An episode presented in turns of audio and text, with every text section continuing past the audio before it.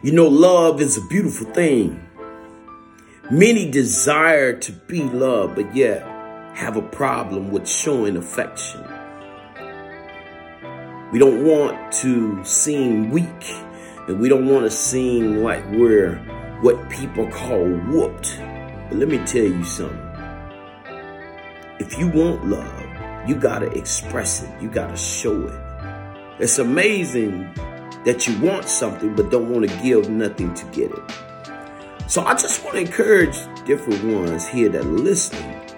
Don't be afraid to show your queen how much you love her. Don't be afraid, ladies, to show your man how much you love her. Do not let social media and don't allow society to dictate the rhythm patterns of your heart.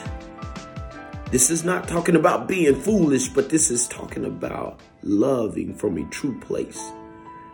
I've never seen anyone that love and don't find greater enjoyment of life. When you truly love, you'll find greater enjoyment in life. You'll find that there are many days of good things that happen more than it is bad. Let me tell you something. Love is beautiful. But the only way you can truly love, you got to open yourself up to be loved. Love comes from a place of purity. And once we've healed and we've allowed our hearts to be mended, we can learn to love again. But you can't say that love is not real. Something to think about. How is it that you could be the only one with true love, but everyone else not? Hmm. I need us to think about it.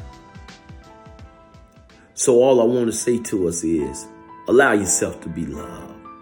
My brother, my sister, allow yourself to be loved.